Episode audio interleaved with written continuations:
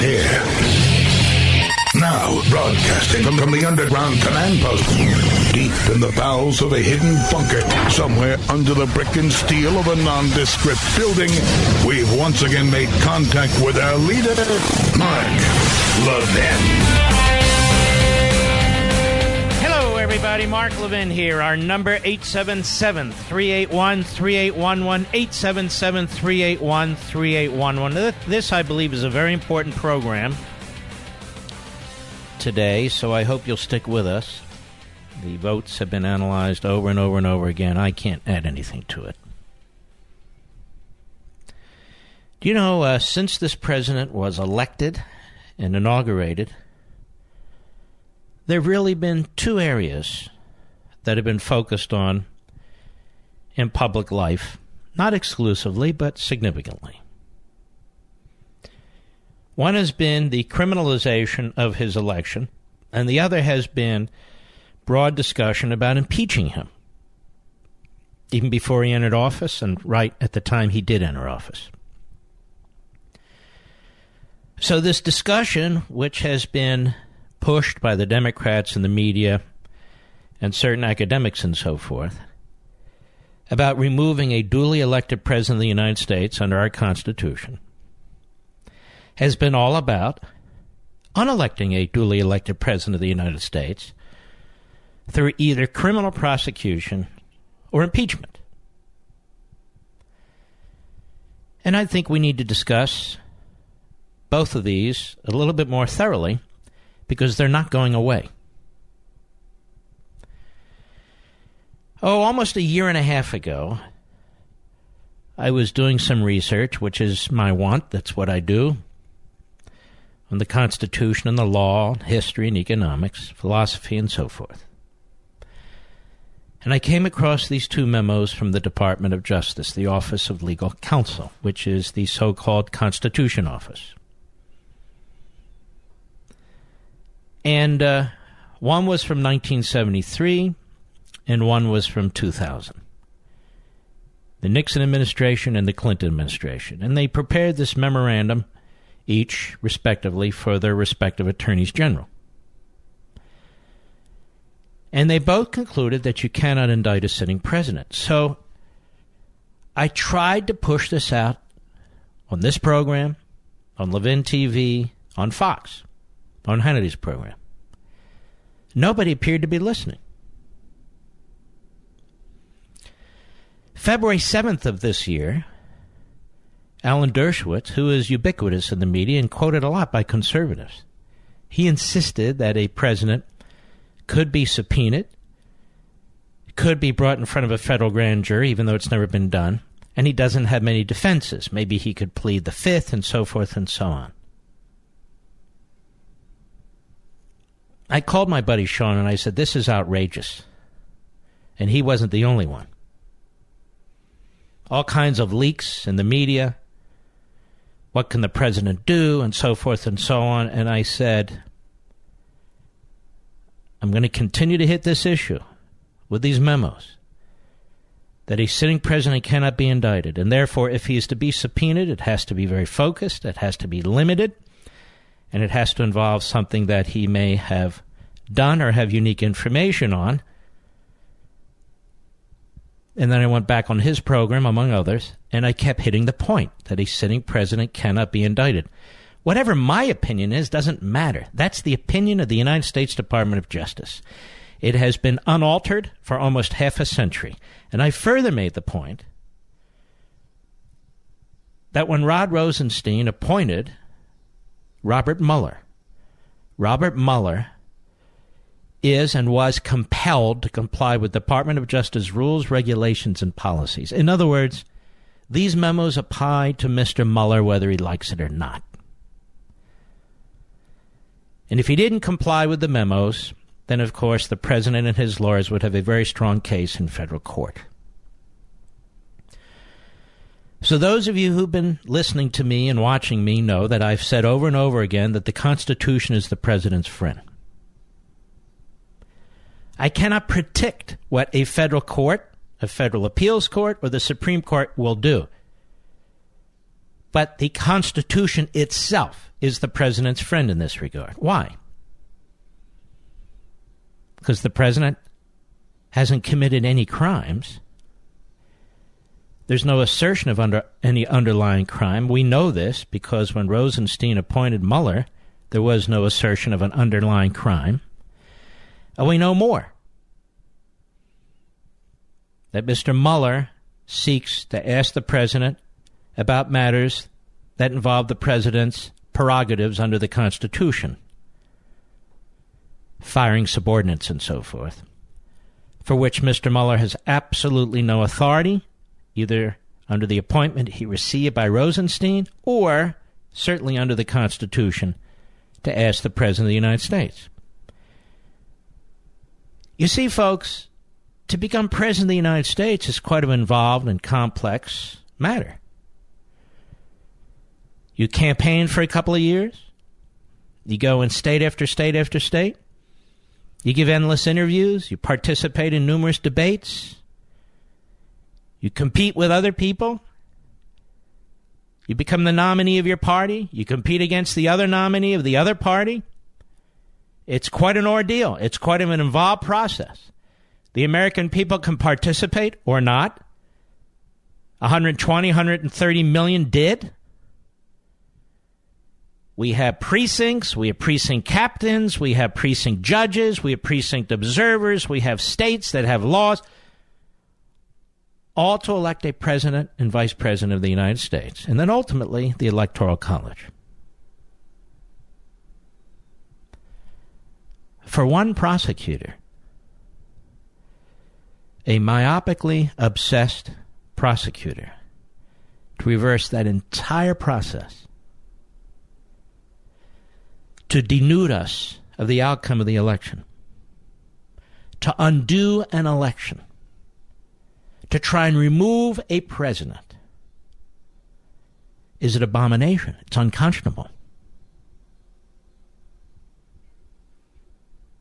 If the president of the United States had robbed a bank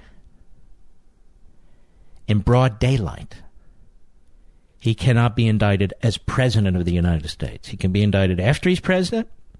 Steps can be taken to toll the statute of limitations. He can be removed from office through impeachment. I will get to that. That's the second shoe that's dropped here. But this effort, pushed by the Democrats, uh, heated by Rod Rosenstein, a bureaucrat, unleashing Mister Mueller, an unconstitutional prosecutor, to take down the Article two executive branch head, is simply an abomination. If Mister Mueller wants to ask questions of Mister Trump, he must accommodate the President of the United States. He may not be free to ask questions of the President about presidential powers. It's none of Mister Mueller's business. Why he fired a particular subordinate, it's none of Mister Mueller's business. And this is not the Martha Stewart case where she was set up. This is the President of the United States. And imagine if the contrary were true, that a prosecutor accountable to no one, elected by no one, if a prosecutor was free to do whatever he wished, to subpoena a president and ask the president virtually anything he wants, in any way he wants, even in front of a grand jury. Imagine if such a creature had that kind of power over the office of the presidency, regardless of who the president is. It would be absolute evisceration of our constitutional order. And as these memos note from the Department of Justice, the president is different from a member of Congress because there's five hundred thirty-five of them. President is different from a federal judge because there's one thousand of them. There's only one president. And at the Constitutional Convention in Philadelphia, in the summer of seventeen eighty-seven. When they debated impeachment, virtually the entire focus was on the presidency, how to handle it, which I'll get to in a moment. And so we have a prosecutor with an open-ended portfolio with no actual crime. And so he seeks to create one. And he's urged to create one by a so-called free press that pretends to be protecting us from tyranny. He's urged to create one by a Democrat Party, which from day one sought to undo Trump's election. This is why I've spent so much time on Fox. Not because I want to, because I felt I needed to. Because I felt the president's lawyers could hear me that way. This is why I spent so much time on Levin T V and behind this microphone talking about these subjects. To get the word out to you, the people, so you could spread the word too. It was not understood six, seven, eight months ago that according to two Department of Justice memos, a sitting president cannot be indicted while in office. The issue isn't whether he's above the law. The issue is the Constitution and whether Mister Mueller can, on his own, alter it. And whether Mister Mueller, on his own, can alter the outcome of an election by trying to create a trap for a president. Mister Mueller only knows one thing as a former F B I director, former U S attorney, going after criminals. That's all he knows. Using the power and the resources of the federal government to put people in prison. And yet, when it comes to the President of the United States, that's not his job. He can't put the President in prison. Now, let's talk about this President when we return. Does this President deserve this kind of scrutiny? Does this president deserve this kind of treatment? Obstruction of justice? Has anybody obstructed Mister Mueller and his seventeen prosecutors? Has anybody obstructed the F B I and Mister Wray from conducting their investigations? Has anybody obstructed the Department of Justice? You're going to look at his tweets as a prosecutor to decide if he's signaling obstruction of some kind? This is where we are. This is why I said over and over and over again, his lawyers need to get it through their heads that they are not to serve up this president.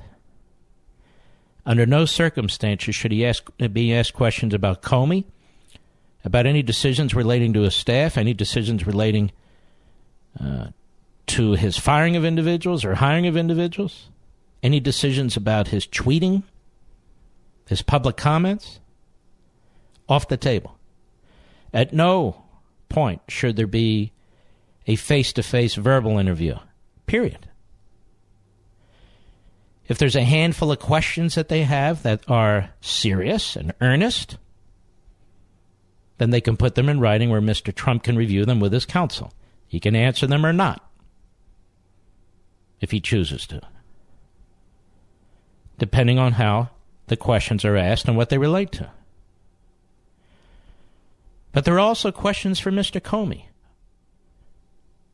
What is your constitutional authority? Are you, as we've talked about, a principal or an inferior officer of the United States government? We want his input.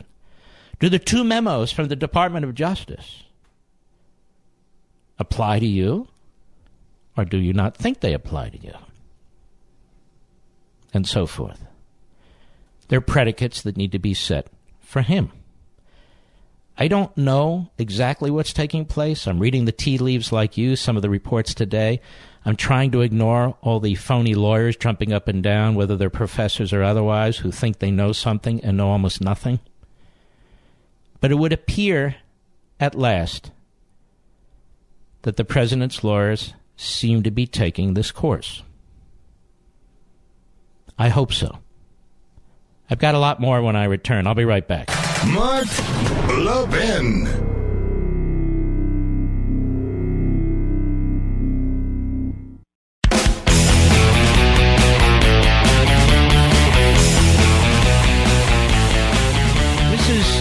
More than Donald Trump, we have a systemic breakdown of law and order at the Department of Justice. This was unleashed by Rod Rosenstein. He continues to expand the authority of a special counsel without any criminal basis. They throw out terms now to the media, and the media regurgitate them like conspiracy to commit fraud in an election. Tell me, is any presidential campaign going all the way back to John Kennedy's corrupt campaign or Lyndon Johnson's corrupt campaign or any of them, have any of them been charged with conspiracies to, to uh, commit fraud in the election context? Has any senator been accused of that? Any congressman? Of course not. So they make this stuff up. They make this stuff up. Donald Trump has done nothing to deserve this. Nothing.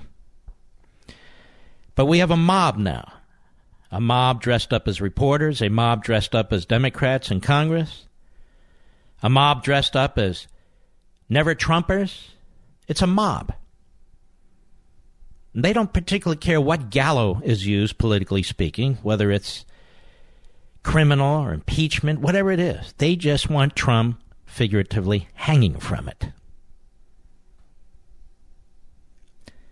The constitutional concern is not merely that any particular indictment and criminal prosecution of a sitting president would unduly impinge upon his ability to perform his public duties. A more general concern is that permitting such criminal process against a sitting president would affect the underlying dynamics of our governmental system in profound and necessarily unpredictable ways by shifting an awesome power to unelected persons like a prosecutor, lacking an explicit constitutional role vis-a-vis the president. Given the potentiality and the momentous political consequences for the nation at stake, there is a fundamental, structural incompatibility between the ordinary application of the criminal process and the office of the president.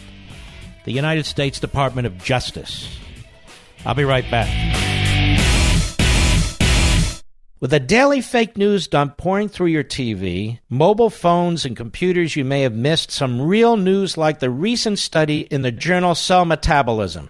Scientists suspected a correlation between growing rates of obesity and processed foods, but what this study discovered was that these foods also appear to lead people to overeat. Here's the bottom line. You need fresh fruits and vegetables in your diet, which is why I recommend that you start taking Field of Greens by BrickHouse Nutrition. Just one scoop of Field of Greens has a full serving of real U S D A-certified organic fruits and vegetables.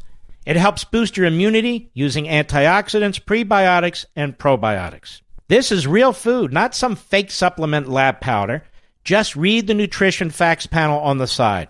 Go to brick house levin dot com, that's brickhouse, L E V I N dot com, and you'll get fifteen percent off your first order with the offer code LEVIN. You know you're not going to start cooking fresh fruits and vegetables, so let's not pretend. Just get one full cup of fruits and one full cup of vegetables every day with Field of Greens. Go to brick house levin dot com, brick house levin dot com, offer code LEVIN.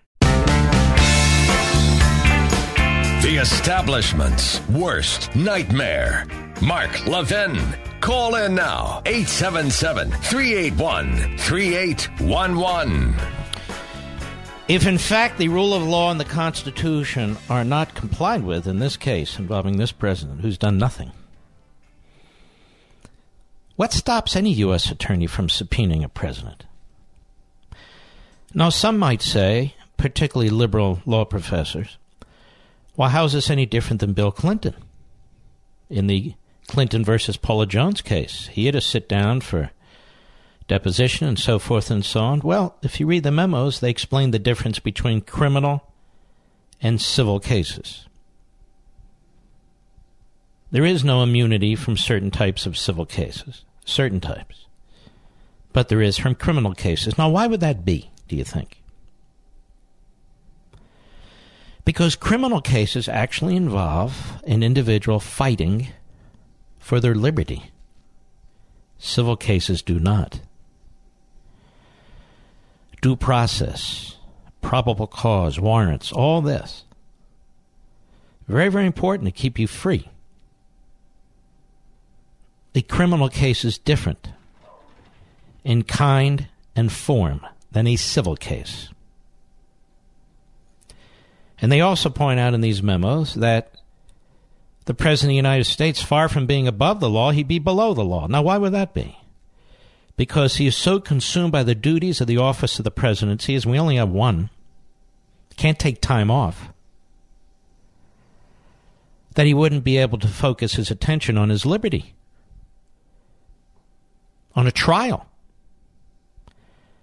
And during the course of discovery, in the course of a trial, in the course of an appeal, and so forth and so on, uh, the needs of the country are unmet. The purpose of the office of the presidency is degraded. And, of course, the president as a citizen does not have the ability to defend himself as any other citizen would in terms of focusing time and attention. So if a president is going to be subpoenaed by a prosecutor whose very constitutionality is questionable in my view, then that subpoena better be very damn narrow. And it better have a serious purpose other than the phrases thrown around on cable T V and by certain hothead members of Congress, obstruction of justice, conspiracy to uh, f- commit fraud in an election. These are idiotic, empty phrases. The President of the United States, in firing a subordinate, is incapable of obstructing justice, which is a crime. It, he is incapable of committing a crime when he is exercising his constitutional prerogative to fire a subordinate, or he'd never be able to fire an F B I director. They could always blackmail him. Or he'd never be able to fire a C I A director. They could always blackmail him. It's absurd. And for what? And why should we do it? For what? Now, we've had this vote last night, and you'll be fooling yourself if you think the Republicans are going to have a Republican wave. You'll be fooling yourselves if you don't think we're behind the eight ball here and we better fight like hell to win the next election. This, ladies and gentlemen, is an election to protect the vote from two years ago. The Democrats have made it abundantly clear, despite their new tactics to keep it hush-hush, they've made it abundantly clear that the purpose of taking the House of Representatives is for removing a duly elected president of the United States with whom they disagree. You must keep that in mind when you vote. I have one question now for my representative, Barbara Comstock, in my particular district. Just one. You're going to follow the Constitution? Not vote to impeach the president? Well, for this midterm election, that's enough. It's enough right now.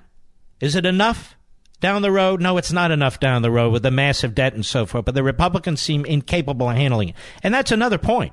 You want to know why the Republicans are getting their asses kicked, or these elections are so close?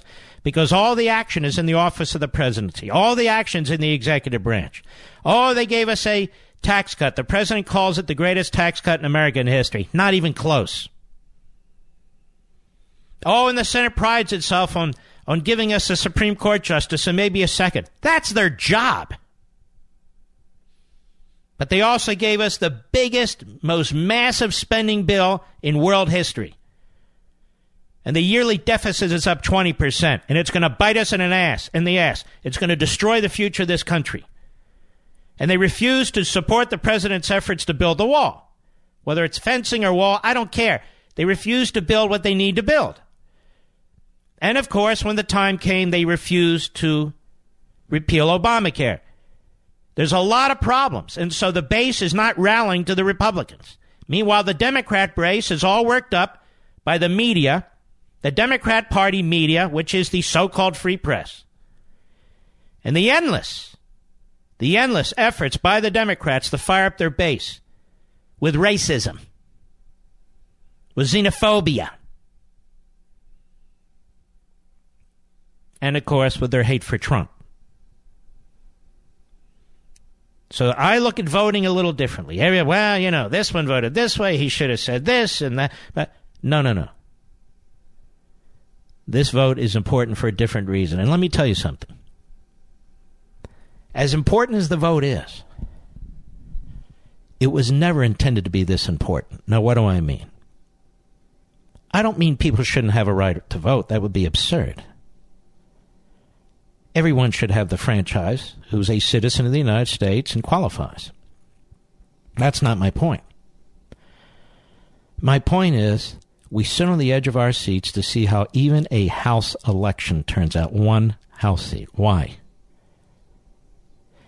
Because this government has gotten so big, it is so massive, that the politicians rule us.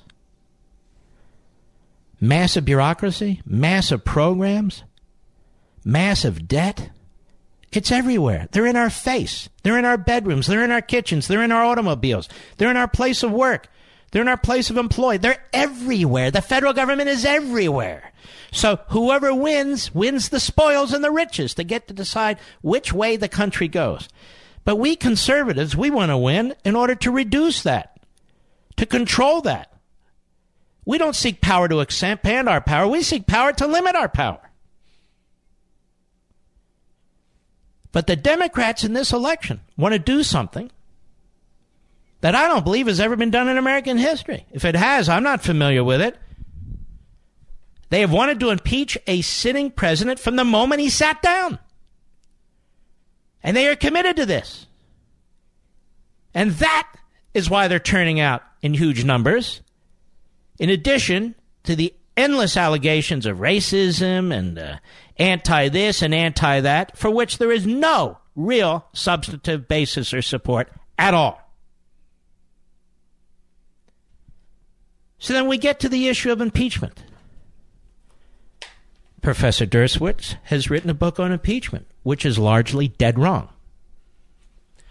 Others, including friends of mine, writing at National Review Online and elsewhere, think they understand impeachment because they're lawyers. They are dead wrong.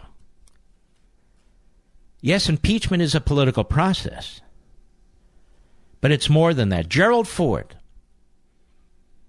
wanted to impeach William O. Douglas in April nineteen seventy, and he asserted that an impeachable offense is whatever the House, with the concurrence of the Senate, considers it to be. So he insisted that impeachment is an illimitable power. Now that rings kind of strangely in American ears, doesn't it? For illimitable power is alien to a constitution that was designed to fence all power. To fence all power. We're not populists. This isn't a democracy, nor is it a mobocracy, although it seems to be heading in that direction. It's a republic, a constitutional republic, which limits the mob, which limits the majority, which limits minority factions, which limits centralized government, which leaves as much room as possible for the individual to flourish on his or her own. And yet, that's not what's happened, is it? That's not what's happened at all. And so we move to this issue of impeachment. Now, some have said that the president has to actually commit a crime for it to be an impeachable offense. Now, how absurd is that? How do we know that a president has committed a crime? We just said that a president cannot be indicted while he's in office. That's the official position of the Department of Justice. So we have to wait for a president to be indicted, then a criminal trial, then a conviction, then an appeal, then a decision, then another appeal to the Supreme Court, then a decision. Now that's absurd. That's absurd. That's not what impeachment's about at all. Take a look at Alcee Hastings. He was a federal judge in Florida. He was indicted. I don't know, for taking money for this case or that case, and he was actually found not guilty. But the evidence was substantial. And he was impeached by the House of Representatives and removed by the United States Senate. No small task. And he ran, by the way, and he became a member of the House of Representatives in a one-party district from which he can be elected for the rest of his life, but that's a footnote. Impeachment is not supposed to be whatever the House of Representatives says. Impeachment is not supposed to be a purely political process, although that's the motivating factor. There are certain standards for impeachment that are utterly misunderstood by so-called legal experts. We'll explore them in a little bit when I return. Mark Levin.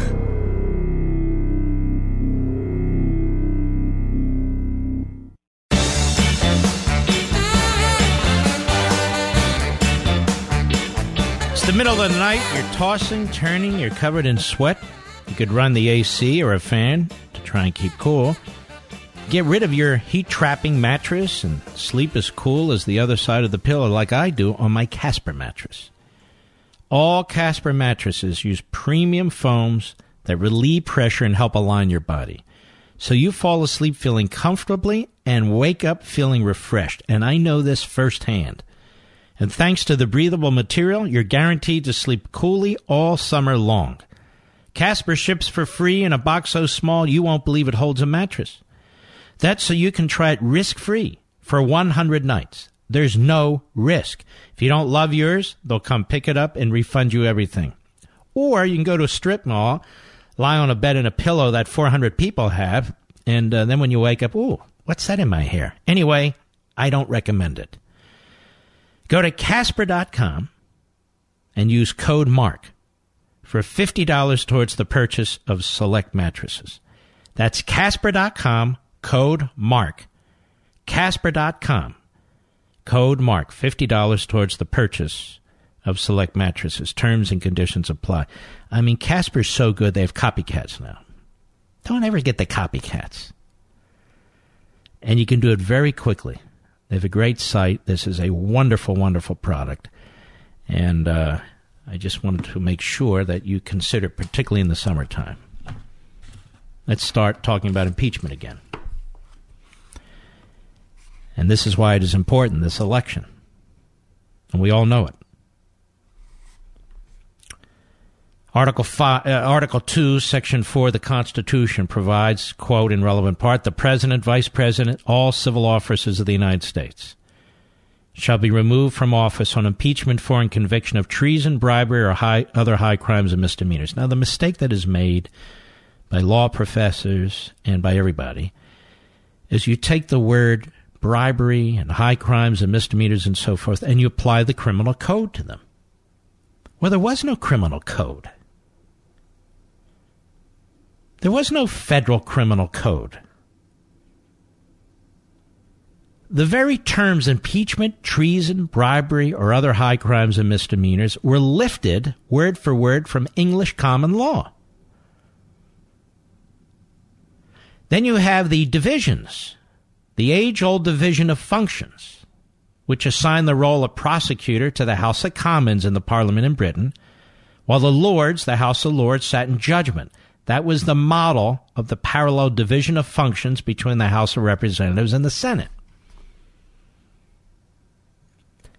And as Raoul Berger in his iconic book, Impeachment, The Constitutional Problems, points out, and of far-reaching importance, they separated impeachment from subsequent criminal prosecution.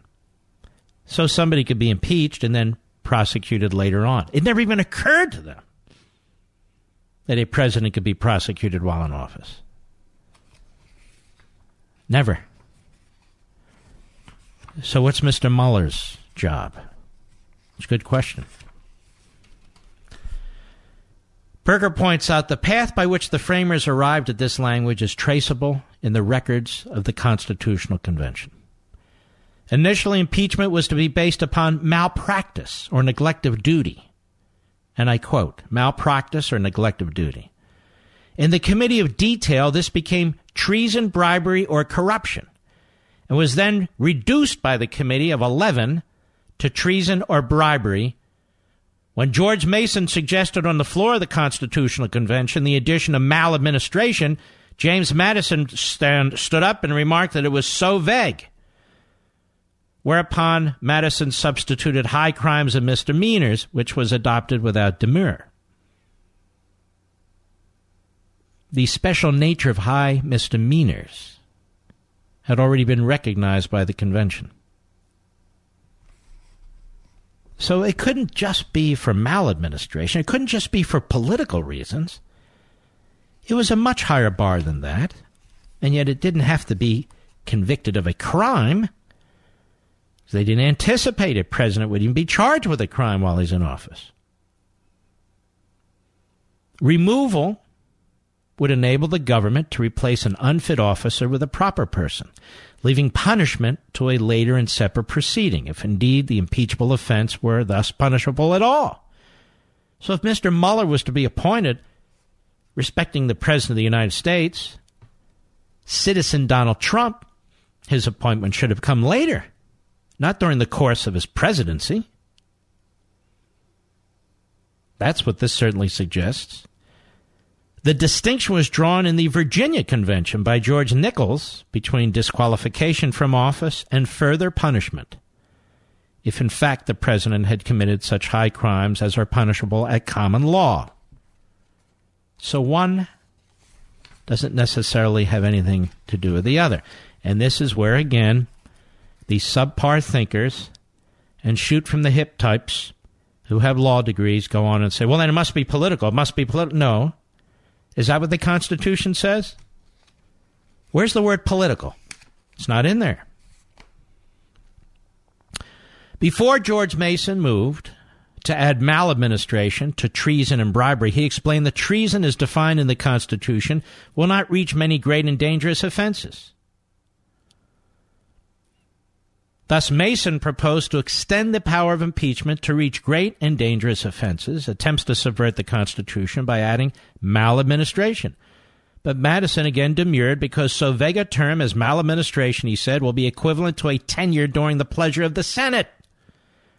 And high crimes and misdemeanors was accepted in its place. Manifestly, this substitution was made for the purpose of limiting, not expanding, the initial Mason proposal. In other words, you would immediately have a president of the United States who is subjected to political blackmail because the standard for impeachment would be so low. We don't like him. Or it's just a political action. We can do whatever we want. That's exactly wrong. I'll be right back.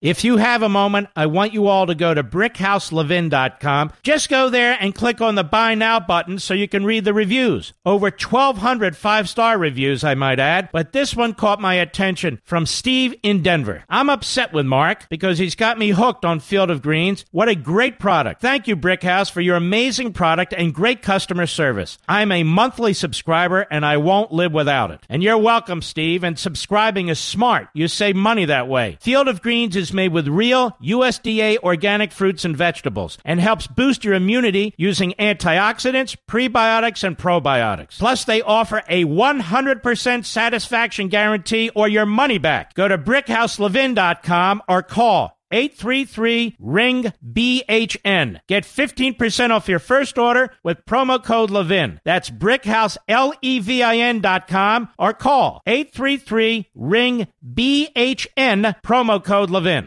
He's here. He's here. Now broadcasting from the underground command post, deep in the bowels of a hidden bunker, somewhere under the brick and steel of a nondescript building, we've once again made contact with our leader, Mark Levin. Hello, everybody. Mark Levin here. Our number, eight seven seven, three eight one, three eight one one, eight seven seven, three eight one, three eight one one. We're talking about impeachment. Let's carry that forward here. It's better not to look at impeachment as a political process, but as a constitutional process. It's not purely a political process. It's not supposed to be. It's not supposed to mean if you have a majority in the House, you can vote to remove a president, and then the Senate takes it up and has a trial. That was never the intention. In fact, the opposite is true. They didn't want Congress having the ability to threaten a president when they disagree with the president with political blackmail, that they will act to remove him if the Congress is of another party. And yet what's being discussed now is even worse than that. The fact that the Democrats do not like this president and wish to remove him. You can't find support for that anywhere in American history. Anywhere. Nowhere. The design of the framers, as Berger pointed out, the design of the framers to confer a limited power is confirmed by the rejection of removal by Andres, which knew no limits. And even so, some uneasiness apparently was excited about the breadth of the power, for there were repeated assurances that impeachment was meant only for great injuries, quote unquote, great misdemeanors, quote unquote. James Iredell, later a Supreme Court justice, told the North Carolina Ratification Convention that the, quote, occasion for its exercise, that is impeachment, will arise from acts of great injury to the community, unquote. Impeachment, said Governor Johnston in that convention, quote, is a mode of trial pointed out for great misdemeanors against the public. From James Wilson's expression of hope in the Pennsylvania Convention, he was a delegate, that impeachments, quote, will seldom happen, unquote. It is inferable that he, too, was concerned only with serious misconduct. In this, the founders were but reflecting English sentiment, as was well put by Solicitor General, later Lord Chancellor, Somers, who stated in Parliament in sixteen ninety-one, quote, the power of impeachment ought to be like Goliath's sword, kept in the temple and not used but on great occasions. And remember, the framers of your Constitution relied heavily on British history when they were looking especially at impeachment. The drawing of political lines goes to the motivation that might be behind the given impeachment. The motivation. But it is not the standard. And here we need to recall, writes Berger, that in the great English impeachments, the charges were often the sheerest facade for a politically motivated proceeding, which is exactly what the framers rejected. Rejected. The critical focus, in some, should not be on political animus, for that is the nature of the beast. In other words, there's always political animus. But on whether Congress is proceeding within the limits of high crimes and misdemeanors and eventually affording a fair trial. And by the way, when you look at the case of the impeachment of President Andrew Johnson, it was clearly not a fair trial. And one brave Republican senator voted against his party and against removing Johnson, and that's why he remained president of the United States for a brief period of time. And setting up an independent president who was to serve for a term, and in making cabinet officers a part of the executive branch, the fam- framers surely were aware that a mere vote of no confidence could not, as in England, topple even a cabinet secretary. So this isn't about no confidence. The substance must not be purely political. There are real words that have real meanings, and they can be understood by looking at history, by looking at the Constitutional Convention and Madison's notes, which cite British examples. Not mere maladministration, not mere politics, not mere animosity. And yet that's all we have here. That's all we have here. So on the criminal front, they've got nothing. And so they're rooting for an unconstitutional act by an unconstitutional prosecutor to undo the last election. And on the impeachment side, they have nothing. They can bring up the emoluments clause, that is, that the president is making money from foreign interests because he owns hotels. Is this serious? Is that nuts? Or they can try and string together other things, claiming he's a racist and he doesn't follow the rules. He's none of those things either. Absolute sham. Absolute sham. So there's no basis for an indictment whatsoever. There's no basis for impeachment at all. And yet this is all we hear about and have heard about since this man was elected president of the United States. On and on and on, over and over and over again, is his removal by hook or by crook. And they beat him up every day, beat him up every day. And realizing now that you can't indict a sitting president, of course, Mueller has viewed his uh, his approach as also providing a basis for impeachment, throwing around the words obstruction and that sort of thing, which again is an absolutely inappropriate, improper use of a prosecutor. And yet that's what's taking place. So you'll have one man with his own hand-selected team of partisans who will write a report. And if the Democrats take the House, will serve the interests of the Democrats in trying to impeach the president. On the criminal side, you have a triumvirate of men who've known each other for decades, who've worked with each other, and who are close friends. Rosenstein's first real job at the Department of Justice was in the unit headed by Robert Mueller. Robert Mueller and James Comey are very, very close friends.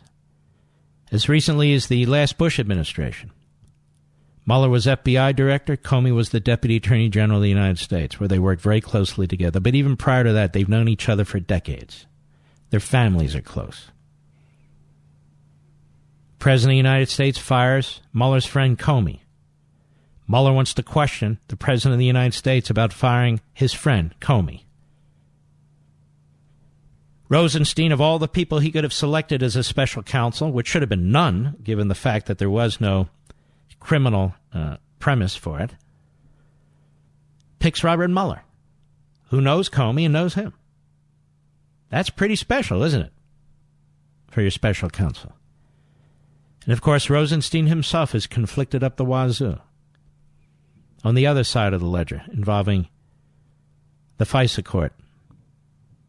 And, of course, it was Rosenstein, among others, who recommended the firing of Comey, his old friend. And then he puts out word, it's leaked in the media, that uh, he felt pressured. Mister Tough Guy Rosenstein felt pressured, former United States attorney. All of this is very unseemly and is very unhealthy for this republic. It's very unhealthy for a country.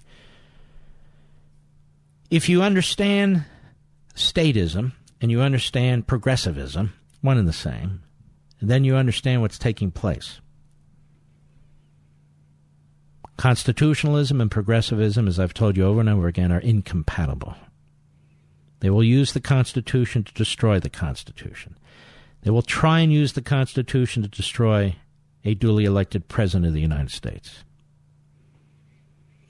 And they're hoping that this midterm election, they'll elect enough Democrats to impeach the president, to unleash scores and scores of subpoenas, one piled on top of another, to cripple the executive branch, and to unleash additional criminal investigations.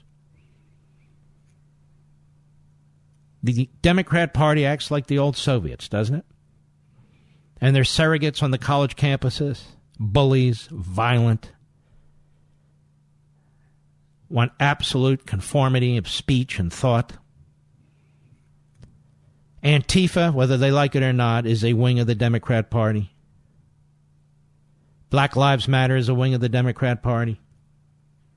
C N N is a wing of the Democrat Party. M S N B C is a wing of the Democrat Party, and so forth and so on.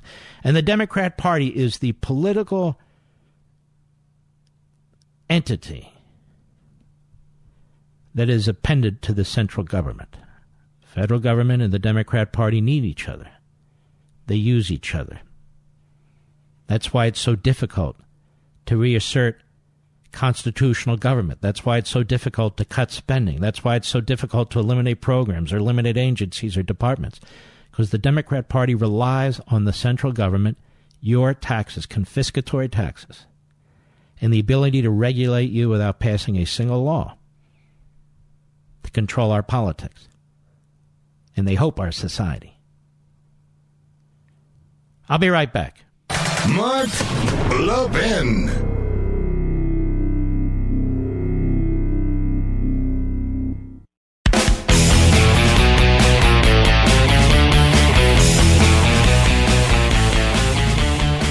Lay it all out for you, and I think that's what we've done. There's so much more, but I don't want to overdo it today. So we've talked a lot about the Constitution. We've talked a lot about criminal law. We've talked a lot about impeachment and voting, the size of government, that these votes really are out of line with what the government was supposed to be. People are running to vote to remove a duly elected president in the last election cycle. They won't even wait until the presidential election cycle. People are running to vote because they think that the Republicans are racist, because the Democrats and their party, which was born of slavery, born of segregation, born of Jim Crow, born of poll taxes, born of literacy tax. That's their history. They want people in this country to believe that's the history of the Republican Party. A flat-out lie, but that's what the left does best. The radical left has forty-two trillion dollars in proposals they want to impose on the American people. Free college, single-payer, free government health care because the V A is working out so great. forty-two trillion dollars, ladies and gentlemen. Our annual gross domestic product is around eighteen trillion dollars. forty-two trillion dollars. On top of everything else.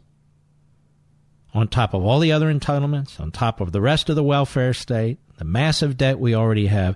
Soon to be the significant interest that we have to pay every year on the debt. They will destroy this country. Destroy this country. With their experiment, which has failed everywhere it's been tried. Everywhere. The only redemption any of these socialist countries have had is they've moved quickly to return to some form of market capitalism. They try to reverse course. Those that don't reverse course fail. And the more the government controls the economy, the more the government controls the individual. The more the government determines whether you'll be successful or not. Pointed out yesterday, the Democrats, a memo came out that Mark Warner was circulating, so-called moderate Democrat of Virginia, with a government takeover of the Internet. Not net neutrality, control of the Internet. Did you hear the media outlets talk about freedom of the press then? Freedom of speech? The First Amendment? No. Because they don't believe in it. They believe in their freedom of speech and their corporate freedom of the press. That's why. They wouldn't blink an eye if Fox News collapsed. They wouldn't blink an eye if talk radio was gone. That's why they barely say a word about what goes on on our college campuses, how people are intimidated because they have a different view. Freedom of speech, they say they support. Freedom of the press, they say they support. No, they don't. They support freedom of their speech, freedom of their press. It's quite different. And in the meantime, they hate tens of millions of us. Hate us. And as I said the other day, these people are playing with fire. When over sixty million people voted for Donald Trump to be president of the United States, thirty states. That wasn't a test run. That wasn't a vote. We said, okay, vote. Now you're, you can remove him. He said, legitimately elected president of the United States. Fair and square. Fair and square. and they cannot tolerate it because they are of the totalitarian mindset, the totalitarian mindset. They have this idiot twenty-eight-year-old running around who's barely literate, spewing soft Marxism with no comprehension whatsoever of reality, much like the old man, Bernie Sanders, an old red. Nobody talks about removing him, expelling him, even though the things that he proposes would be so detrimental to the nation. No, no, no, no. Only Trump. I don't watch these shows, but we get clips of it for Levin T V and my radio program. When I, when I watch, listen to Scarborough and his girlfriend and the panel that he puts together every day for the purpose of smearing the president. And I hear his viciousness and his utter stupidity. And that this sort of thing can be aired by Comcast, by N B C, on M S N B C. And then they claim they're a free press. It's amazing. And over there, it's one after another. One, one demagogue after another, spewing propaganda. You know, you can have liberals who talk about liberalism, so that's not what they're doing. They're trying to make it impossible for this president to function and for his administration to function. In other words, they're attacking the core of our republic. That's what they're doing. And then they claim they represent free speech, they're like the military, and they're protecting us. No, they're not. At least not the military of this country, maybe another country. I'll be right back.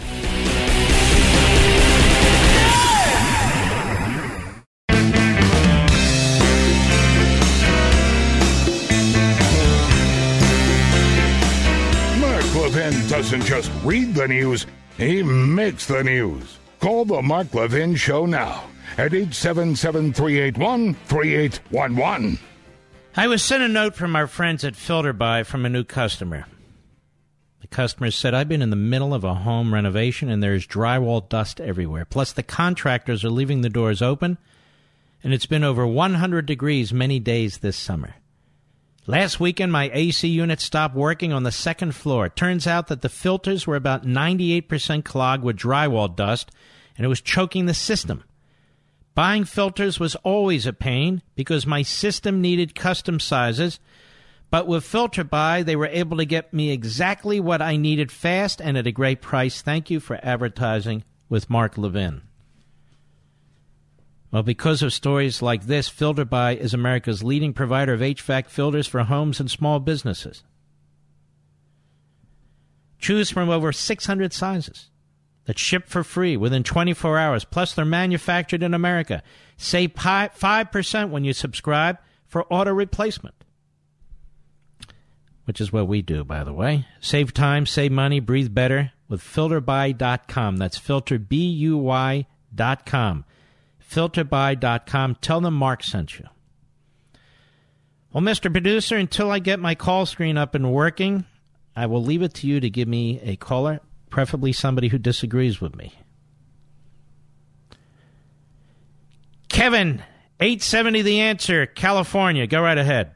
I don't disagree with you at all, Mark. I want to make a quick comment on this Comey, Mueller, Rosenstein, and Mueller and his hit squad. I'm a former police officer here, uh, Mark, and you can imagine what happens when I get called for jury duty. Even if I, even if I don't know anybody that's uh, you know involved in the action, I get booted as quick as you can say conflict of interest because I'm a former police officer. Mm-hmm. And your point is? My point is is that how in the world can these folks, Comey, Mueller, Rosenstein, and, and the rest of the group, even have have an ounce of uh, an, an ounce of um, lack of conflict of interest? I mean, no matter. Mm-hmm. I mean, if this thing turns south in some way, which I don't believe it will, by the way.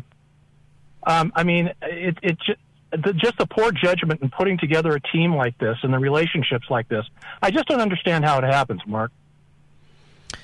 Well, you know as much as I know, right? By the way, I love your Sunday night show. Thank you. Uh, by the way, this coming Sunday night, Don't miss it. Don't miss it. I'll talk about it more tomorrow and the next day, but it is unbelievable. Absolutely unbelievable. Thank you very much. Anthony, the great W C B M in Maryland. Go. Hi, Mark. I'm a first-time caller, and I am a Democrat, and I did vote for Trump. I am wondering if he's impeached. I can't stand for this either, but if he's impeached for something that he didn't do, don't these people realize that there it's a possibility that there could be a civil war? And this is coming from a Democrat. Mm-hmm. I don't know what's meant by a civil war, but I will tell you this. The division in this country will be unfixable. Absolutely unfixable. And the constitutional system may be broken for good. Because impeachment can now be used to replace a president that the other party doesn't like, which clearly was not the intent at all of the framers. And if you can use a prosecutor this way to simply spend his time trying to so burden a president to make it difficult for him to function, and then try and set him up as if he's some kind of petty thief, uh, then the system is thoroughly broken. Separation of powers, the unitary executive, uh, principal officers versus inferior officers, confirmation processes, the whole thing. And that'll be just fine by the, the statist progressives who run the Democrat Party. They're like the aliens who took over the Democrat Party. I remember a time when I didn't agree with a lot of the Democrats and so forth, but you understood that they really weren't out to destroy the system. But these guys are out to destroy the system. I'm ashamed of this party. Mm-hmm. Well, there you go. All right, my friend. And I, uh, I appreciate your honesty, sir, as a matter of fact. All right, who else do we have, Rich? Miranda, Arizona, on the Mark Levin app. Go right ahead. Hi, Mark. I'm a first-time caller and a millennial woman, and I love listening to your podcast. Um, Thank you. I love the historical content that you bring to our modern-day uh, era of issues that we're dealing with, and I was hoping I could ask you a historical question sure. um, about Abraham Lincoln and how the Democrats were conspiring against him, kind of like they're conspiring against Trump. Um, you know, they called Lincoln a dictator, uh making the South... By the, by the way, some of them still do, like the Ron Paul types. They still call him a dictator. Right. And so they said that Lincoln uh, was unconstitutional on being a dictator and trying to make the South do things that the South thought they were... Well, what they're talking about is at one point he suspended habeas corpus as applies to certain uh, activities in Maryland, especially because Maryland was a divided state. Part of it was for the North, part of it was for the South. Uh, but it was a crucial, particularly communication and commerce center from the from the north down through Washington, D C. And what the rebels were trying to do was cut off Washington, D C. And Lincoln wouldn't permit it. And so he started to have certain individuals locked up. Uh, and so they point to that as evidence that Lincoln was a dictator. So what's your opinion? I mean, some call him a man. I think Lincoln was a magnificent man and president. Absolutely so. Uh, when you read uh, James Madison and you read his response to a letter that was sent to him, uh, what he thought about secession and nullification, he rejected it. And, as a matter of fact, he appointed, among other things, Article five, Convention of States, as a way to try and address it. Uh, but he felt that, here's what Madison said. He's considered the father of the Constitution. He said that when the, uh, when the Constitution was adopted by these various states, that those individuals in the states became citizens not only of the states, but of the national country, too. Mm-hmm. I'm not going to relitigate the uh, Civil War here, but uh, I feel Lincoln was a very, very uh, wonderful president, and I feel like uh, the nation would have benefited from him after the Civil War, but of course he was assassinated. Right, right. All right? Okay, well, thank you. Now, if you want to talk about F D R, now there's your dictator. Absolutely, oh. In my view, the way he undermined the constitutional system, the way he tried to uh, uh, stuff the court with leftists, the way he crammed down um, uh, regulations and did a number of things that were unprecedented and advanced the progressive cause. That's why they think he's the greatest president ever. Uh, and also the way he treated minorities, including uh, uh, in, including um, uh, Japanese Americans. He's the one who signed the military orders to set up the internment camps for Japanese Americans and Americans of Japanese descent. Yeah. Not not uh, Trump. So tell me, Trump should be impeached for what? Meanwhile, F D R was elected four times. Yeah, and they praise him. Oh, endlessly. Because yeah. he's a leftist. All right, my friend, thank you for your call. All right, Rich, who do we have next? On the Mark Levin app, Mike in Arkansas. Go ahead. Yes, sir. Uh, my name is Mike. I'm a first-time caller. I love you. Love your show. And uh, I just had a question I wanted to pose to you because you're probably very schooled on this, and you could answer it for me. If worst-case scenario happens in the fall and the Republicans lose the House of Representatives and the, the House sets up articles of impeachment, whenever he, whenever Donald Trump goes to uh, trial in the Senate, will that force the D O J to turn over some of these documents that they've been stolen while in Congress with? Well, it all depends on how the trial goes. You know, uh, the the judge who heads the trial is the Chief Justice of the United States. The last impeachment we had, Rehnquist barely did anything. So I'm sure that the president will be able to call for documents and so forth. But we got to fight to make sure it doesn't get to that point. That's right. That's right. All right, my friend. All right. Thank you very much. You too. New Jersey, the great W A B C. Thomas, go. Hey, thanks, Mark. Mark, we all, all sane people agree that the Mueller prosecution is illegitimate in every way, shape, or form. We continue to play defense. We talk constantly about whether or not Trump should sit down, answer questions, and justify an illegitimate process. What recommendation do you have for his for his defense team to attack the process, to say that the, the, the prosecution is illegitimate? And get this... Sir, sir, do you listen to this program? I've laid out every conceivable constitutional battle plan I can possibly think of. Are you asking me for a P R strategy? They seem to be doing pretty well. They're attacking Mueller. They're, what else? They're, they're, they're, and what else is there? They're playing de- whether or not he should sit down and answer questions. No, well, no, no. They don't want him to sit down and answer questions. They, they are uh, trying to limit the scope of what the prosecutor might ask. They're trying to uh, make the prosecutor explain what his authority is. This is a dance. But but if the prosec- if the prosecution is illegitimate, you're justifying it by... Well, I believe it is. Now, let's say we get to the Supreme Court, sir, and five justices say it's not. Well, that's a long way from Tipperary. Well, you're supposed to represent your client and protect them. And so what they're trying to do is, I see it, and I don't have the details, they don't they don't consult with me, is try to make this so narrow that they don't care if the questions address a particular issue or two. They're not out there to hurt their their client.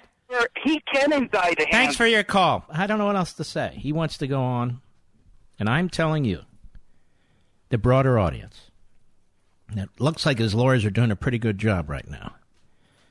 We'll see. They're not saying that Trump should just answer any question in front of them, because I think the prosecution's illegitimate.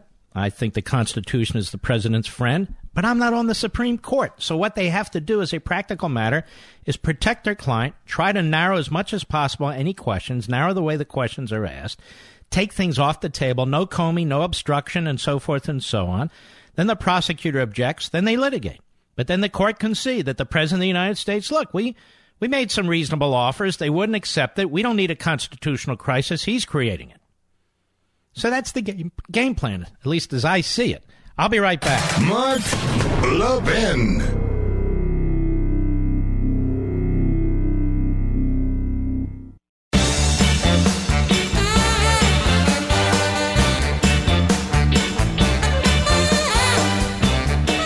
All right. You don't owe thousands to the I R S, do you? Probably not. So you don't know the depths of depression, sleeplessness, anxiety my listener endured before taking my advice and calling Optima Tax Relief. He owed over forty thousand dollars to the I R S with no way to pay, much less the interest and penalties that compound daily. He was in I R S crosshairs, aggressive collection calls, threatening letters. And if you want to know what Optima did for my listener and how little he ended up paying the I R S, go to Optima Tax Relief dot com, watch his verified video, and prepare to be impressed.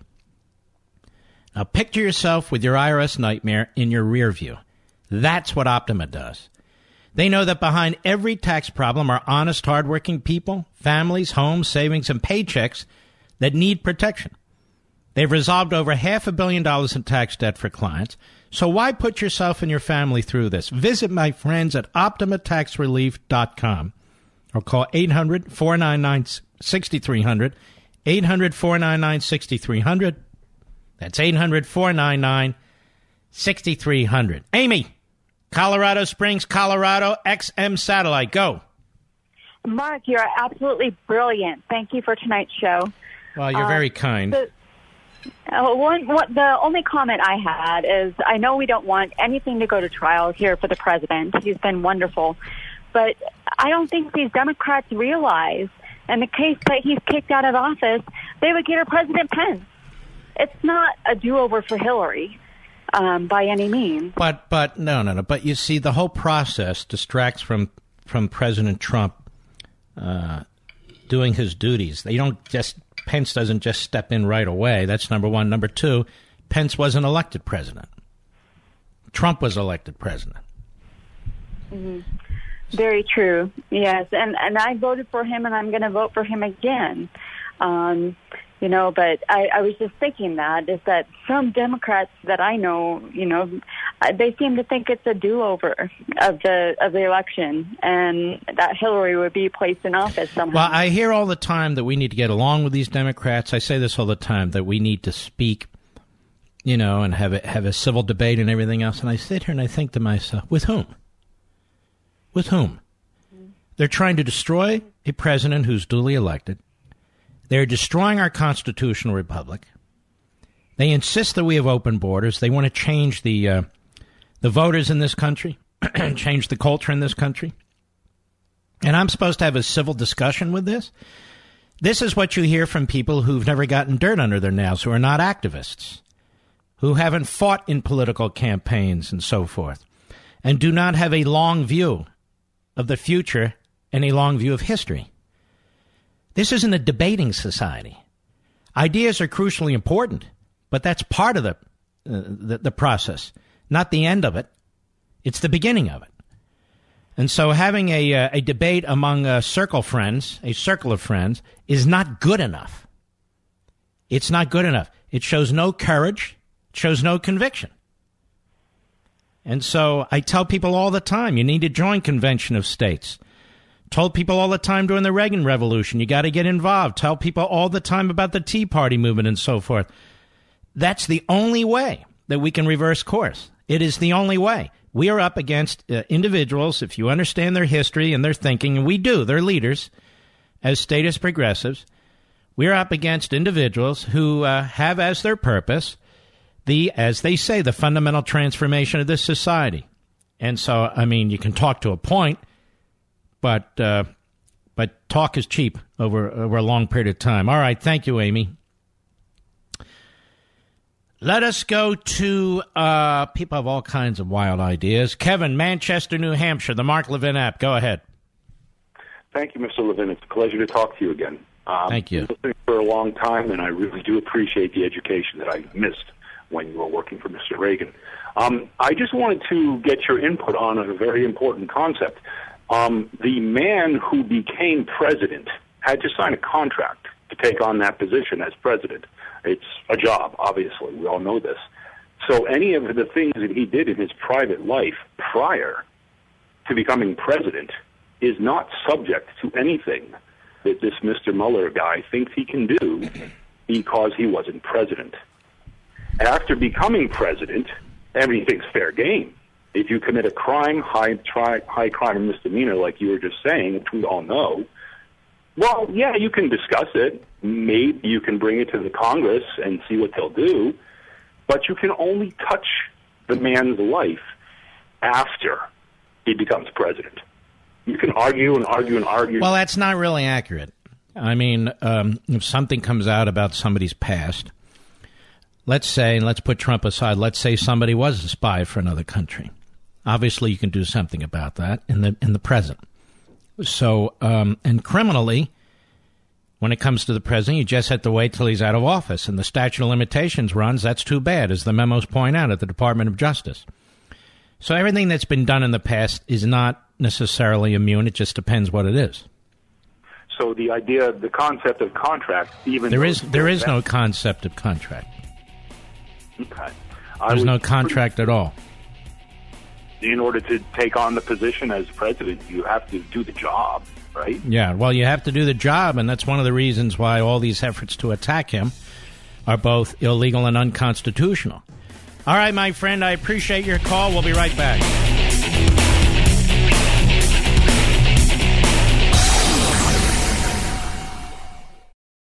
He's here. He's here.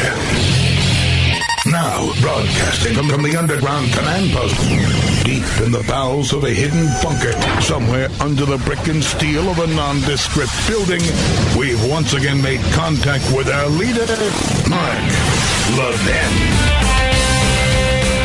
Hello, everybody. Mark Levin here. Our number, eight seven seven, three eight one, three eight one one, eight seven seven, three eight one, three eight one one. Well, a couple of things important before we leave the air in our final hour of the program. The Manafort trial. You know what's interesting?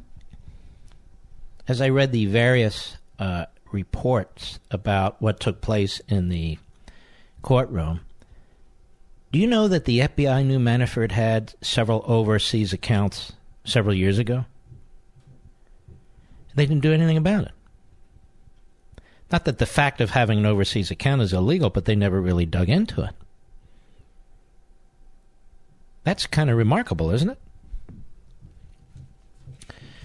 Well, Mister Gates was uh, on the stand for a very brutal cross-examination. And um, I'm just trying to pull it up here very quickly. Give me one second, everybody. Everybody, sing along. Well, what happened was, uh, I'll just do it from memory, which is that, uh, okay, hold on.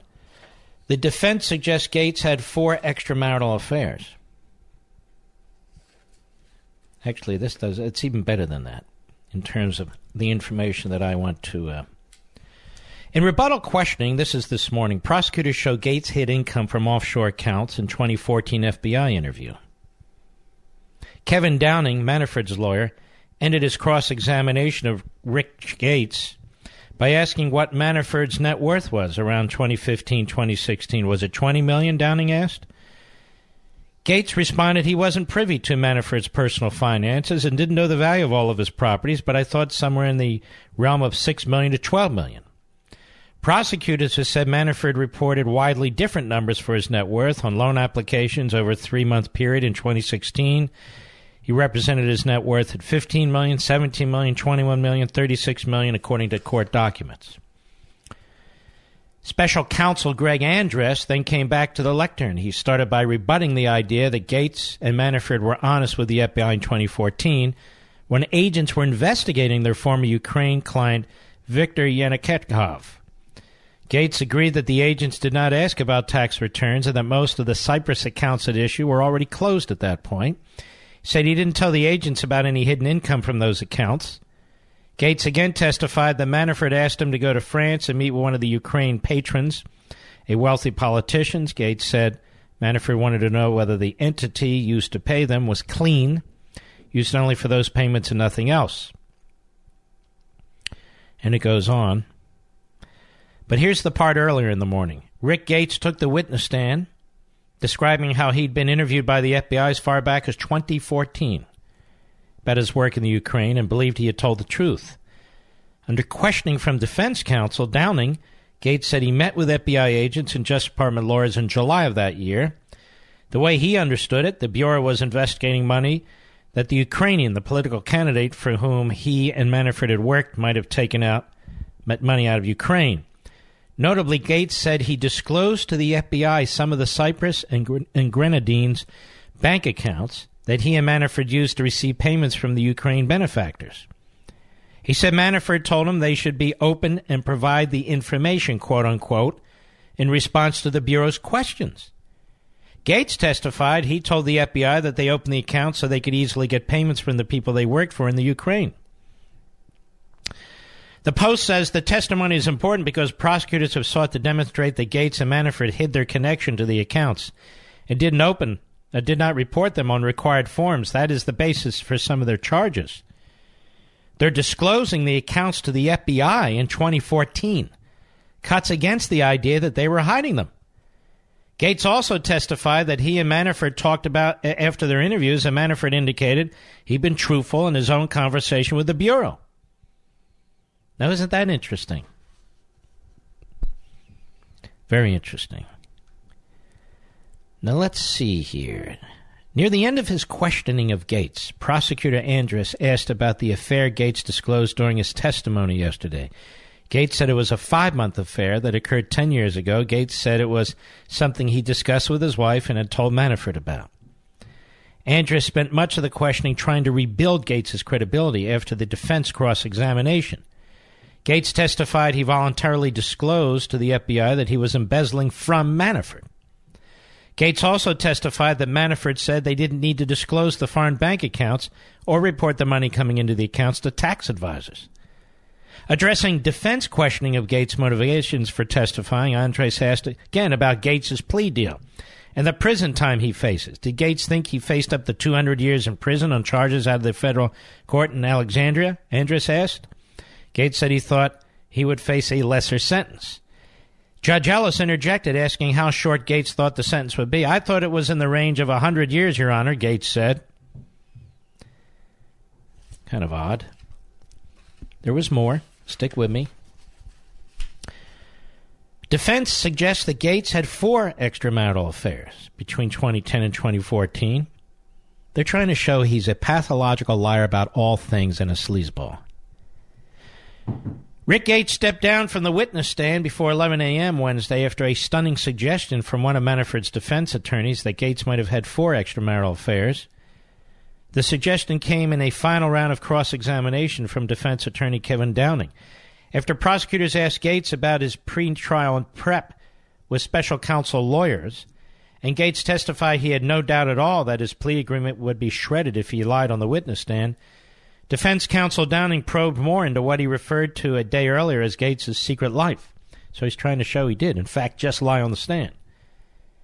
Defense attorney pointed to about three million dollars in transactions from twenty ten to twenty fourteen that he has suggested represent money Gates embezzled from Manafort.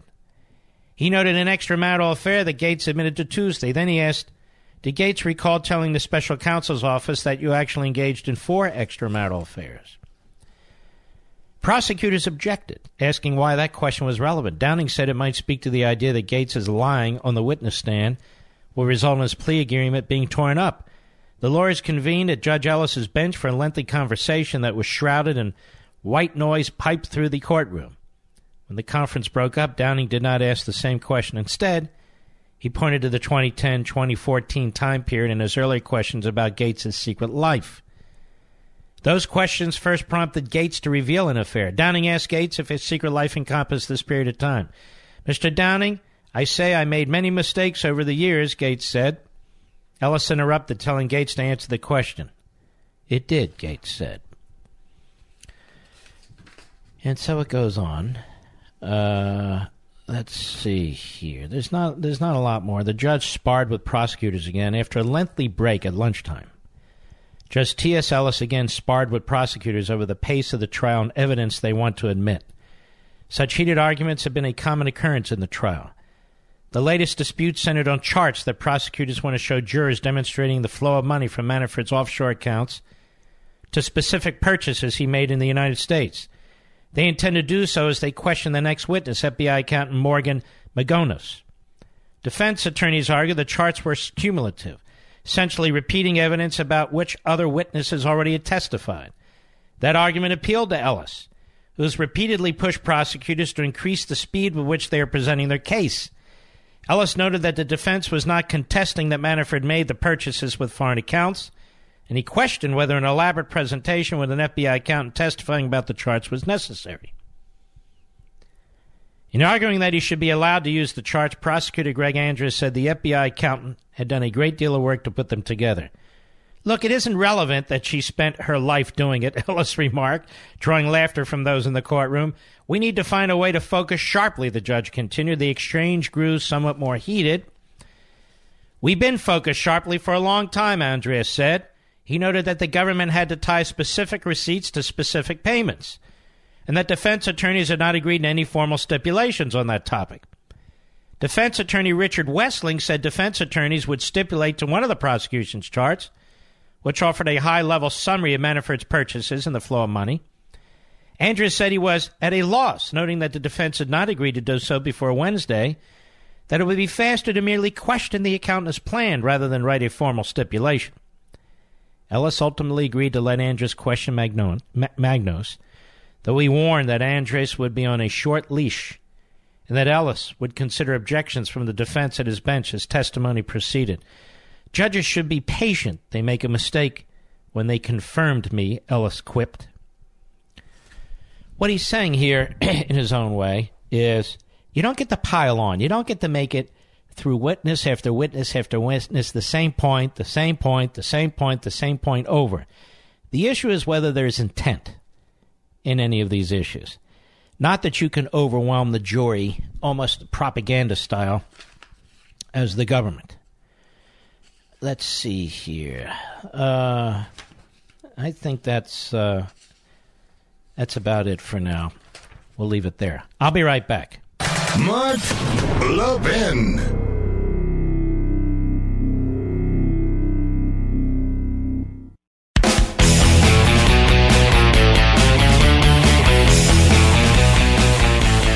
All right, let's go to John, Des Moines, Iowa, on the Mark Levin app. How are you, sir? Mark, God bless you. Uh, I just wanted to thank you for the profound effect you've had on me. Uh, about eleven years ago, I'd been sober for four years and wasn't sure what to do or where to go.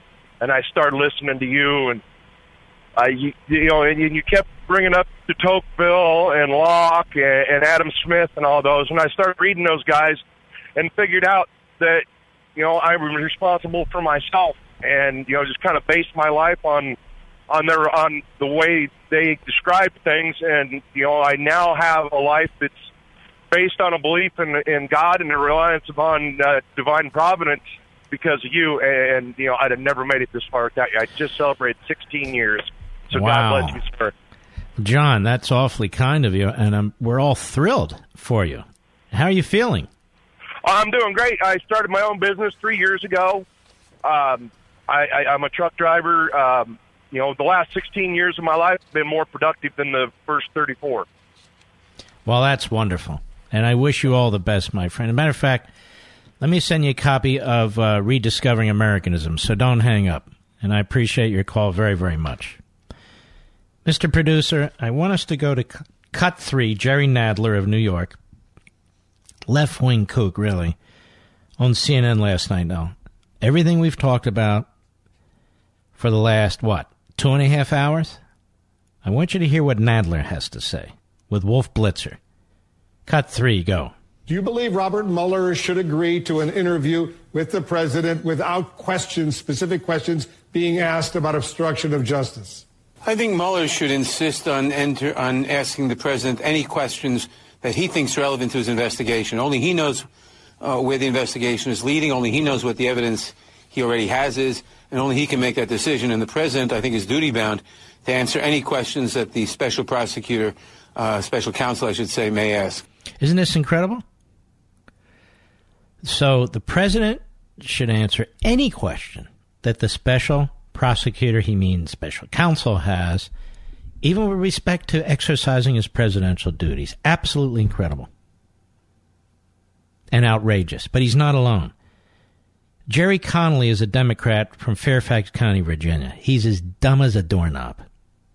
He's the guy that looks like a a walrus in heat. And he's on with Blitzer, too. Cut four, go.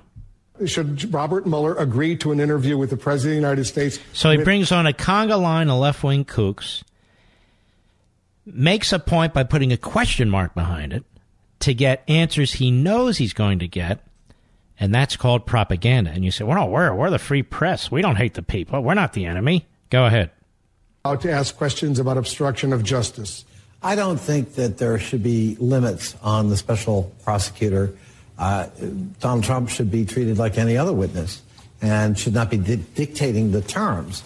Uh, you know, there can be conversation. See, but he's not every other witness. He's the president, and that makes a difference. Democrat administrations have said it. Republican administrations have said it. They do not care about the rule of law. They do not care about law and order. They do not care about the Constitution.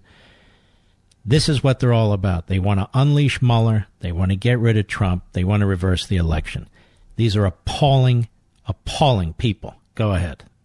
Scope, but to actually take an entire conversation uh, off the table, uh, in this case obstruction, I think would be uh, a disservice to justice. So if they don't agree, if the president and his lawyers don't agree to be interviewed uh, by Robert Mueller, that could go, uh, th- th- th- there could be a subpoena, obviously. If he rejects the subpoena, that could go all the way to the Supreme Court. But look at the stupidity that is displayed here by the nature of the questions and by the answers. Go ahead. Right. And, and, and you know what? It's about time we test that. There are all so it's about of- time we have a constitutional confrontation. I mean, what the hell, ladies and gentlemen? Just because the Chinese are on the move, the North Koreans, the Iranians are on the move, Russians are on the move. Uh, well, there's many things that a president has to attend to here. This guy is unencumbered with any information. This guy, Connolly, hasn't read a damn thing. He's just saying what he wants. What he wants, that's all. Go ahead. Whether a president in a criminal matter can be subpoenaed. I believe that the president is like any other American and can be. Let's test that. Yeah. So we've talked about this at great length. It's not a matter of whether the president can be subpoenaed. It's a matter of what happens once the subpoena is received. Physically, you sign a subpoena and you issue a subpoena. So that's not the question. The question is, then what? But you're dealing with very, very stupid people here. They are partisan hacks. They don't much care about any of the rest of it. And that's what's going on. Now, Jay Sekulow won't come on the show. Rudy Giuliani won't come on the show. I don't know why. But they interview each other, which is actually quite novel. And Rudy Giuliani is on the Jay Sekulow radio show. I didn't even know Jay Sekulow had a radio show. I'm just being honest, but I guess so. Cut to, go. It's about time that it, that it ends. I also think, and I hope, the special counsel is as sensitive to it as we are. We do not want to run into the November elections. So back up from that. This should be over with by September first. Uh, we, we, we, we have now given him an answer. Uh, he, he obviously, he should take a few days to consider it. But we should get this resolved. If there's going to be an interview, let's have it. If there's not going to be an interview, then let him write his report. He's got all... Honestly, he's got all the information that he needs. The interview will provide nothing in addition to what he what he already has. Which is a very good point. Which is a very good point. So they just want to compare his answer to somebody else's and then raise the specter of obstruction or lying or or what have you. And my attitude is, Mister Mueller, what is your constitutional basis for doing this? And a variety of other questions as... Uh, requisite to any any of this. Uh, so Mister Mueller has to explain who he is, why he is, and what he thinks he can do. I think that's very important. I'll be right back.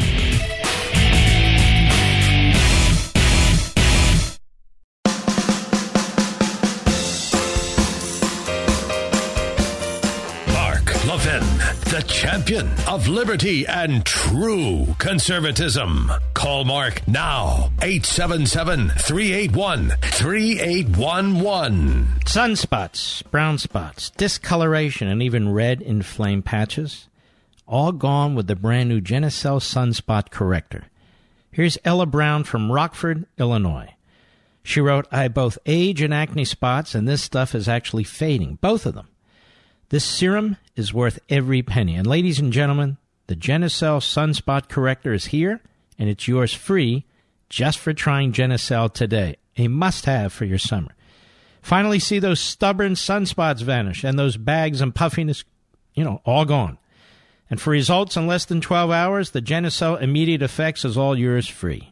Light, clean, effective natural skin care that gives you amazing results and healthier, softer skin day after day. No one does it better than Chaminade. Go to Genocell dot com right now or call eight hundred S K I N six oh four.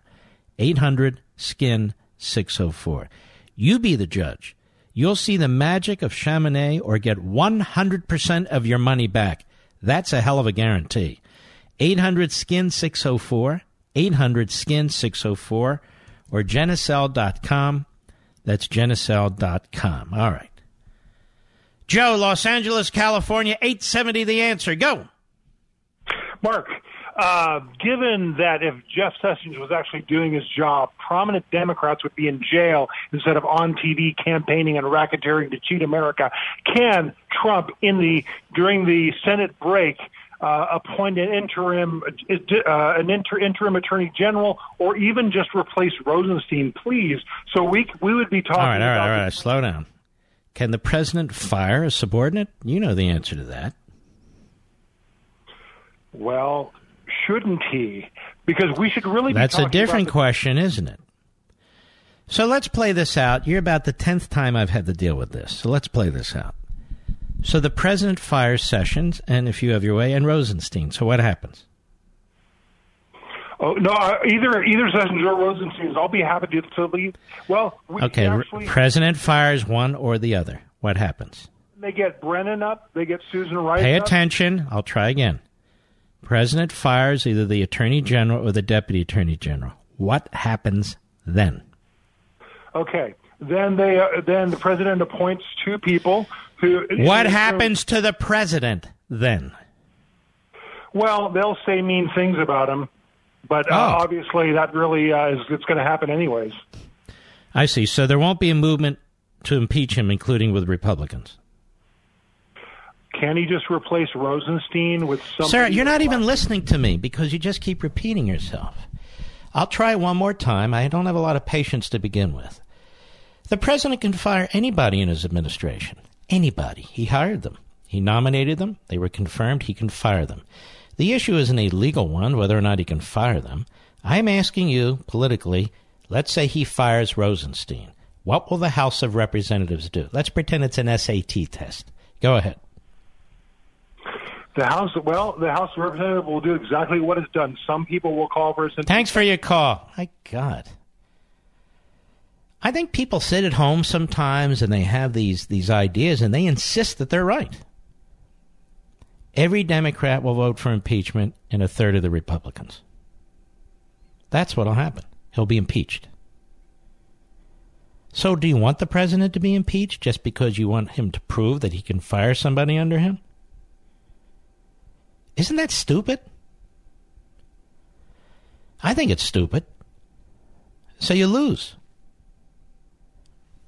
Now, that's not to say he can't fire him at some point, maybe after the election or so forth. But why would you set yourself up that way? And if and if you support President Trump, why do you think he hasn't done it yet? President has enormous power. So if you have your way, sir, then the whole roof will cave in. I don't like it. I don't like the fact that we have a third of the Republicans who would vote to impeach this president. I don't like it for one second. And Lord knows what would happen in the midterm elections. Then all the crazies would come out. Media would cause them to come out. So I just, you know, you got to look at these like military operations. You got to look down the road. Okay, if I fire off this over here, what's going to happen over here and so forth and so forth. If you just want to beat your chest, that's fine. All right. Let's go to Zeke, Savannah, Georgia, X M Satellite. Go. Uh, Semper Fi, Mark. Hey, Thank I you. believe your grandfather and your father or, or your uncle would be very proud of you because you're like the chesty puller of the talk radio out there. But, wow, what a, what an honor that is to be called. I'm not, but that's very kind of you. Thank you. Hey, sir, the, re- the reason I was calling is because I have a question for you. You know, Manafort was locked up for potentially witness tampering and uh, suborning perjury with witnesses by trying to pay people to testify and stuff like that. What's yeah. the difference with what he he did and what the prosecution is doing with this plea bargain with this uh, guy that's trying to, they're trying to get him to change his testimony and making deals with him? Well, that's an interesting uh, question from a philosophical point of view, but unfortunately prosecutors have been able to do this a long time. That is, to use certain people to get other people. Sometimes it's good, sometimes it's not. Sometimes it's abused, uh, as I believe in this case. So you got a guy like Gates, who was involved in money laundering, embezzling, uh, who was involved in uh, tax violations and so forth, and uh, basically charged with two counts. And you have a guy like Manafort, who they really want to get, and he's got a, a, a bucket load of counts and can serve the rest of his life in prison. And what your bottom line is, look at the injustice of this. And I, I don't disagree, but uh, the difference is that's the government, and they can do a lot of stuff we can't do. Well, I appreciate your answer, sir. Thank you. I know it stinks, doesn't it? But, uh, you know, it, I'm, ju- I'm just a messenger. It's a total injustice. Yeah. All right, sir. Thank you for your call. I see Judge Napolitano is attacking the judge as being too partisan. Yes, of course. Yes, of course. Well, if a judge sees something taking place that he doesn't think is appropriate, he's just supposed to sit there and let the prosecutor. You're going to see a different kind of judge in Washington, D C, a leftist appointed by Obama. And she'll let almost everything in. She'll let the prosecution just roll on and on and on and go on and on and on. Perhaps that's the kind of judge he likes. I think. David, Racine, Wisconsin, Mark Levin app. Go ahead. Mark, I hope I'm not going to come across like an equine posterior, but yes, okay. uh, got the, a question about... Uh, Um, is Mueller acting kind of like a modern-day Torquemada, and uh, with his uh, band of inquisitors engaged in a new uh, auto de fe? The Spanish Inquisition. Yes, sir. Uh, well, that's like uh, uh, what was that British group? I can't remember that. The comedians. Uh, Monty uh, but, Python's one. Yeah, that's like a Monty Python skit, which I no used to love. No one expects the Spanish Inquisition. Exactly. Ah, my mind. Or, of I, course, uh, History of the World, Part One, with from Mel Brooks, too. Well, to answer your question, I mean, it's not an exact parallel, but yes. Uh, uh, but but you know what? Uh, let's see how this how this works out. Let's wait till the end, see how it works out in this trial. Um, I think the judge sees an injustice here. Uh, I think the judge thinks the government really has piled on. Um. I think it was interesting. We learned today that the F B I actually was aware of at least some of these overseas accounts uh, in twenty fourteen. By my calculation, that's four years ago. And what do they do? Just look at them and move along? Well, they weren't the subject of the investigation. Well, why not? And I think the judge uh, made it clear early on that he views Manafort as being, as really the goal was to use him to get to Trump. So, all right, my friend, thank you for the call and the levity. Uh, let's continue uh, with, uh, let's go, Lamont, Greenville, North Carolina, the great W N B U. Go. Uh, hello. I would uh, like to see Trump agree to uh, be interviewed uh, with the F B I under the Hillary Clinton standard where they write his exon- exoneration before they interview him. That would be good. That would be interesting. Uh, then they agree to just give him softball questions uh, off the record. Yeah, exactly. But we know that won't happen, will it? Not a chance. But it does underscore your the point, which is uh, he certainly has been treated quite differently than Hillary. Hillary's still running around uh, like a mental patient uh, with all kinds of weird stuff coming out of her mouth. All right, Lamont, thank you for your call. Let's keep going. Jerry, Chicago, Illinois, the great W L S country. Go. Mark, thank you for taking my call. I really enjoy your show. Thank you. My question, my question is this. Why is Paul Manafort being put through a living hell? Why is he the lead story on every newscast about his five or six-year-old tax case when Al Sharpton, who owes the government over four million dollars in taxes, is walking around as a free man? Well, this is a good question, too. And, of course, uh, during his uh, his difficulties with the uh, government and the tax collectors. You're right. We didn't see a nightly show on this. You know, uh, Manafort, let, let's, I've said it before, let's be honest. Other than the fact that he was Trump's campaign manager, none of this would be happening to him. That's true. And nobody would care if it was. Uh, yeah. So, uh, and the judge has said as much, pretty much. So, all right, my friend. Appreciate your call. We'll be right back. Mark Levin.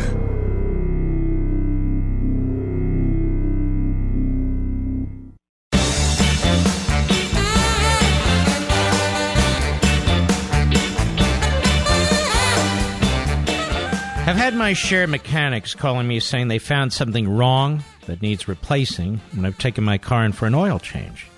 Those surprise high repair bills are terrible, aren't they? Especially when you're not covered by a manufacturer's warranty and you're paying out of your own pocket to fix them. That's why I strongly encourage you to get extended vehicle protection from CarShield.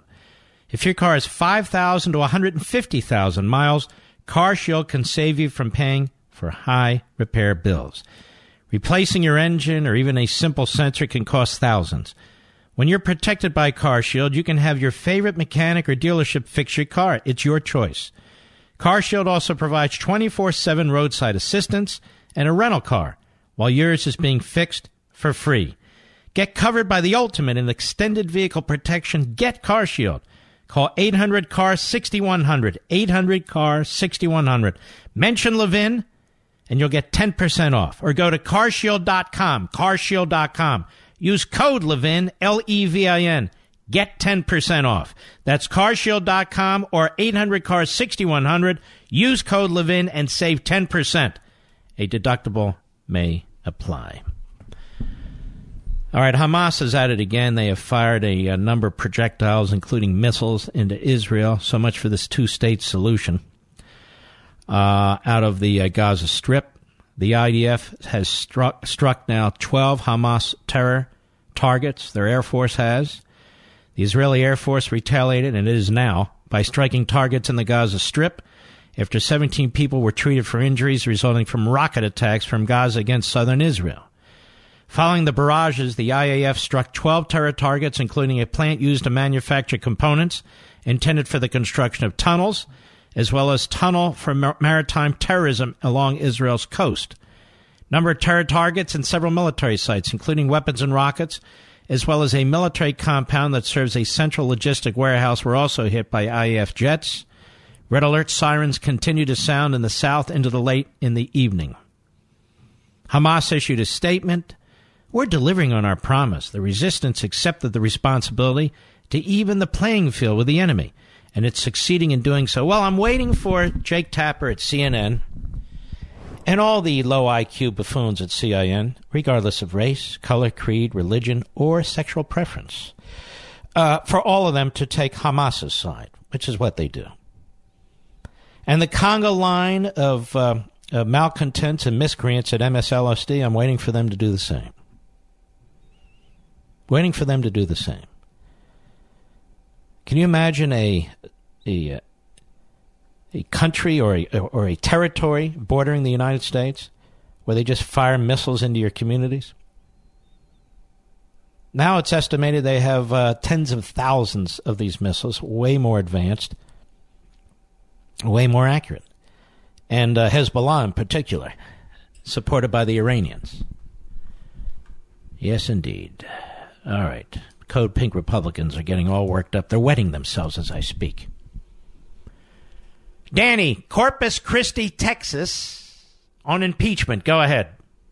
Oh, it's good to talk to you, Mark. Uh, going back to what you were saying, and you know about the impeachment thing and those that group of low-life Republicans that are probably itching to do that anyway. I, I got a you know a, a fear that Trump's going to do one little misstep that's going to bring that on anyway. Is there a way he can start armor plating himself and talking about that and kind of put those guys in check before they do it? Or well, I mean, he can speak to the nation, and I think uh, at these various events he should and could. But uh, just tell me, do you think if the Democrats have a successful midterm election uh, that they're going to be persuaded by the president? Oh, no, absolutely. Well, and, well, I'm not sure what they have to have. Let, let me, Danny, the, the, the, the, the burden is on you and me and everybody listening to this program. It is a disgrace that in this congressional election in Ohio's twelfth district last night, that eighty-seven percent of the Democrats turned out and forty percent of the Republicans. What the hell's wrong with them? Why, is it too hard to vote? What the hell is wrong with well, these people? They're not interested in the country, I guess, because they're going to give it away if they keep that up. You're damn right. And when they give it away, it's it's even more than impeachment. But you would think that they care about our constitutional republic. forty percent of the Republicans turned out, eighty-seven percent of the Democrats. And you see that. And they knew it was a big election, and they still sat on their ass. It's a disgrace. Yes, sir. So there's really nothing. The president can't carry the whole country on his back. These candidates, some of them are absolutely awful. They need to raise a lot of money to fight the other side. It's not just up to Trump. They need to campaign aggressively and smartly, pick the right topics, and hit away, hit away, hit away. Also hit their opponents. I mean, I feel like we're dealing with the farm team here. All right, my friend, I have silenced you with my genius, no doubt about it. Thank you. Let us go to Marcus, Myrtle Beach, South Carolina, the great W R N N. Go. Hello? Let us go to Ryan in Detroit. Go. Come on. Ryan in Detroit, go. Hello? Yes, yeah, speak to me. Speak. Go. Hey, Talk Mark, radio. How's it going? Okay. All right. I just I, I just want to comment that, you know, I agree with you that it's absolutely devastating that Hamas continuously, you know, fires rockets into Israel. I think it's absolutely wrong. But I just I'm curious why none of the media, neither, you know, conservative or liberal, re- refuses to uh, acknowledge the fact that Israel also kills plenty of innocent Palestinians with sniper fire, with uh, with tank rounds. Sir, sir, uh, you're way off. Do you know why they use snipers? It's in order to try and limit uh, the casualties to people who aren't involved in the terrorist activities. So it's easier so, for you to call. He- See, there he goes. It's easier for you to call in here. But Israel also kills a lot of people and blah, blah, blah, blah. Let me tell you something. If on our southern border or northern border, let's pick our northern border, we had a territory there with one hundred fifty thousand rockets, Lebanon, the Gaza Strip, whatever you want to say, aimed at our cities, and they shot seventy rockets into our country, what would we do, sir? Tell me, how many countries would tolerate what's going on in the Gaza Strip on their border? How many of them would level the whole place when seventy rockets are shot? Pay attention, I'm educating you, you moron. Get off my phone. You shoot missiles into a country, it's called war. War. Except when it comes to Israel, right? Right. Thanks for your call. Not Detroit. I'll see you tomorrow. Take care.